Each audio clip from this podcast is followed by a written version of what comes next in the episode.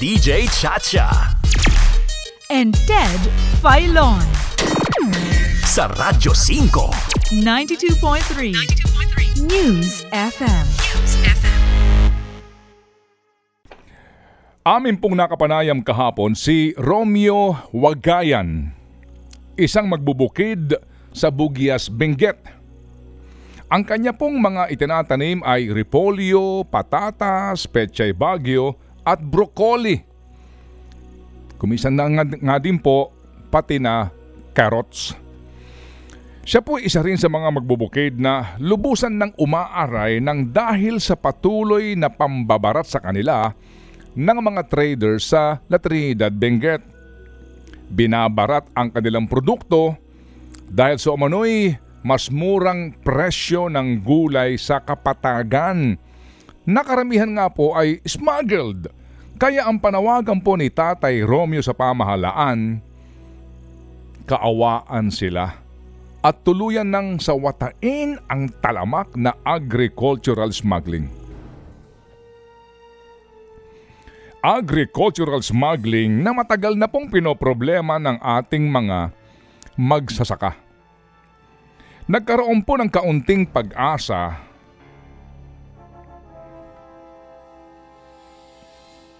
at liwanag ng kalutasan sa problemang ito nang magkaroon ng pagdinig ang Senado tungkol sa bagay na ito.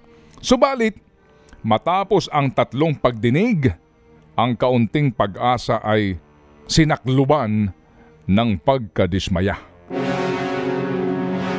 Noong pong Abril at 13, isang araw matapos ang hearing ng Senate Committee of the Whole, ito ang hinagpis sa amin ni Agot Balanoy, ang General Manager ng Highland Farmers Multipurpose Cooperative sa Benguet.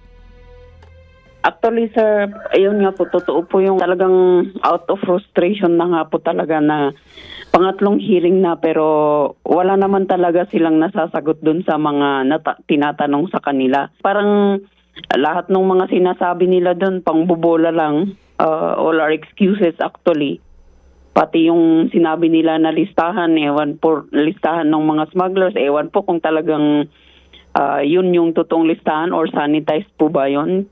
Kaya parang nawawalan na rin po kami ng pag-asa na mukhang wala talagang magiging resulta kasi uh, yun nga nakatatlong hearing na pero as of today po sir alam nyo po yung carrots na 39 pesos per kilo. Bumagsak po ngayong umaga po ng hang as low as 18 pesos per kilo yung big. Kasi nag-resume na naman po yung pagbibenta ng smuggle sa mga palengke after ng confiscation nila. Ang naging klaro nga naman sa pangatlong pagdinig ng Senado sa isyong ito ay ang pagiging inutil ng mga sangay ng gobyerno na sugpuin ang talamak na agricultural smuggling. Kung inyo magugunita noong pong pangalawang araw ho ng pagdinig, March 28, nagalak tayong mapakinggan ang isang Department of Agriculture Assistant Secretary na maglalakas ng loob na pangalanan ang tinagurian niyang matataas na tao na sangkot sa agricultural smuggling. Pakinggan natin muli ang bahagi po ng hearing na iyon kung saan ang provincial board member ng Benguet na si Robert Namoro ay humingi ng kumpirmasyon kay DA Assistant Secretary Federico Lasiste tungkol sa kanyang naging pahayag sa isang pagpupulong kasama ang Benguet Farmers and Cooperatives. Last March 19, there was a uh, dialogue between the League of uh, Associations and the Bureau of Plant Industry and the Department of Agriculture. And there were reasons given by ASEC Lasiste. I just want to clarify number three, as stated or a transcript of uh, the uh, result of the dialogue on the corruption issue. Lasiste admitted that corruption within the agency is observed, like in the Bureau of Customs in the Department of Agriculture. He also admitted that big-time personalities who are involved in the smuggling calls him every now and then for favors. He especially mentioned politicians. I just want to clarify this issue, Mr. Chair. Thank you, Mr. Chair. If this is really the statement of the Honorable Assistant, Yan po si board member Robert Namoro. Kinukumpirma niya kay Lasiste. Totoo ba yung sinabi mo? Doon sa meeting, dialogue natin. Kasama ang Benguet Farmers and Cooperatives. Do you confirm that? Ito ang sagot ni Asek Lasiste. Na-mention ko po yung ah, meron po kasing mga nung mga hinuhuli ko sir yung mga cases natin na nakaraan noong 2021. May mga tumatawag po kasi sa akin noon ah, mga matataas na tao and ah, pero ang ginawa ko po doon ah, hindi ko na po uh, inaksyonan instead ah, ah, tinuloy pa rin namin yung paghuli at pagkaso po. Sino yung matataas na tao tumatawag sa'yo? Sir, uh, maybe sa executive session I can divulge the identity, sir. Sa hearing na iyon, nangako sila siste kay Senate President Soto na magbibigay siya ng listahan ng mga matataas na tao na tumatawag daw sa kanya para aregluhin ang mga nahuhuling puslit na mga gulay.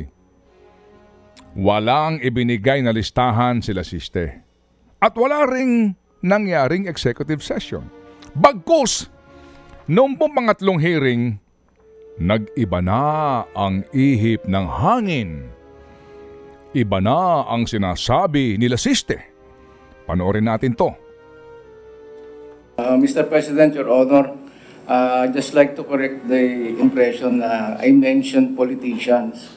Uh, the reason na nasabi ko rin, sir, uh, because at that time, si Miss Agot was uh, telling us na maraming tumatawag sa kanya. Uh, may mga death threats sa kanya. So, to, to make her, ano, makarelate ako sa kanya, sinabi ko rin na same thing ma'am sa akin, may tumatawag din. Ah, pero yun naman sir, ah, nasabi ko, not politician, wala akong mention about names or mention of politician, but high profile people na ah, calling me. Only to find out, mga nag-name drop lang din sir. Hindi naman sir talaga sila directly tumawag sa akin, but they uh, mention some names na only to find out nung bi- binalidate ko, hindi rin nila kilala yung tu- tumawag sa akin. Narinig niyo yun? Iba na ang kwento nila siste. Sinasabi niya raw yun at sinabi niya raw yun at nasabi niya raw yun sa dialogue with the farmers and cooperatives para lang daw damayan si Binibining Agot Balanoy. Napakalayo ng salaysay na iyon sa kanyang unang sinabi on record sa second hearing ng Senado.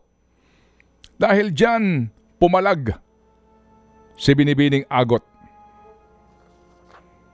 let me remind you, even as a classiste, ni-record po namin yung, yung dialogue namin. We have the recording. Kaya sana naman, do not twist your words. Kasi parang pinapalabas nyo, ako na ang sinungaling dito eh. Marami po kaming officers na nag-attend dun sa meeting na yun. Huwag naman ganyan. Uh, we are trying to solve the problem here. And it's it won't, the problem will not be solved if we will just uh, resort, resort to finger pointing, changing your statements. Huwag naman ganyan. How about we talk about the problem? We identify those smugglers, we identify the protectors. Huwag kayong magtakip kasi ng mga tao. Nakakainis na po eh. Nakailang session na po tayo. At na- natutwist lang yung mga information. Tapos sasabihin pa na pinupolitika. My goodness, there are 130,000 farmers in Benguet suffering from this smuggling. And then you tell us na ganyan lang.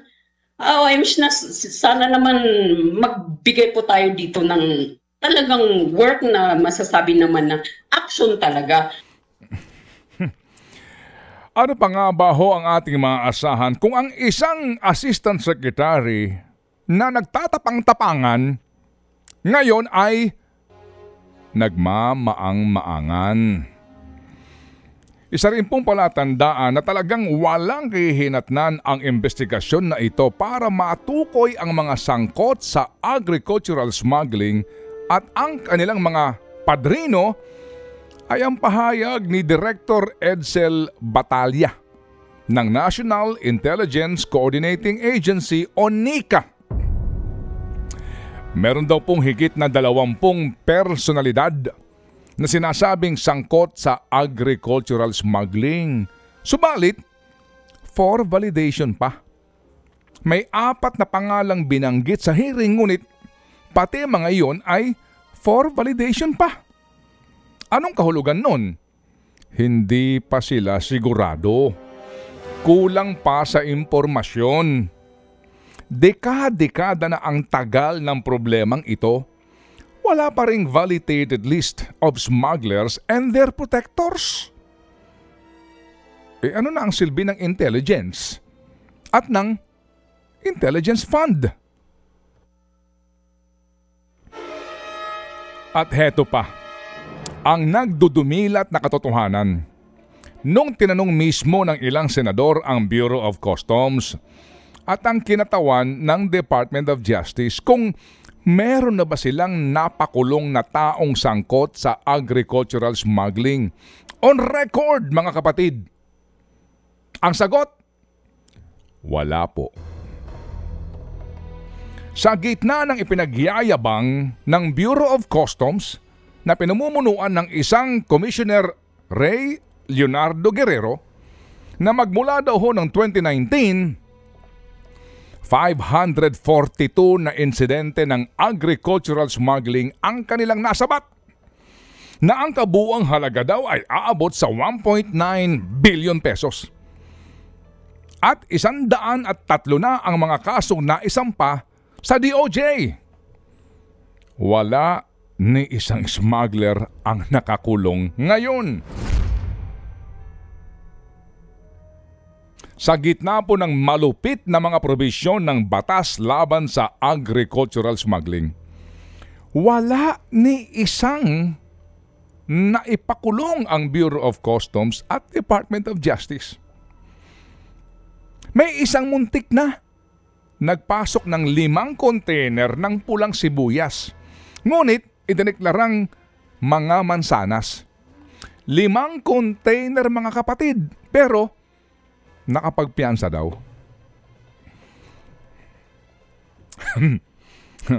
Hindi hubat pinaglululoko tayo ng mga taong ito. Sa mga taga Bureau of Customs. Hmm. Sino ba namang Pilipino na totoong may malasakit sa ating mga magsasaka ang hindi manlulumo sa mga katotohanan ito?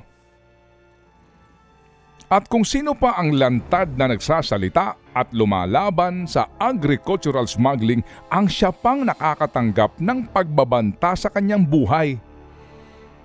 Lantaran po ang pagbabanta sa buhay ni Binibining Agot Balanoy. Ang Kamara de Representante na sana nga po'y siyang direktang kumakatawan sa ating mga magbubukid ay walang ginawang pagdinig ni isa sa isyong ito. Wala ni isang hearing. Magtataka ka rin ha? At nakakadagdag pa ho sa inis at pighati ng grupo nila Agot Balanoy ay ang pagpapanggap ng hmm, opisyal na umano'y nagmamalasakit daw at nagmamahal sa kanila. Kapal ano? Masakit man pong isipin pero kailangan nating tanggapin? Ang sinasabi ho mismo ng ilan sa loob ng adwana na ang laban kontra sa mga smuggler, partikular ang mga smuggler ng agricultural products ay napakahirap sa watain. Kung ang mga protektor at miyembro mismo ng sindikato ay nasa loob ng gobyerno. Pag-isipan nyo.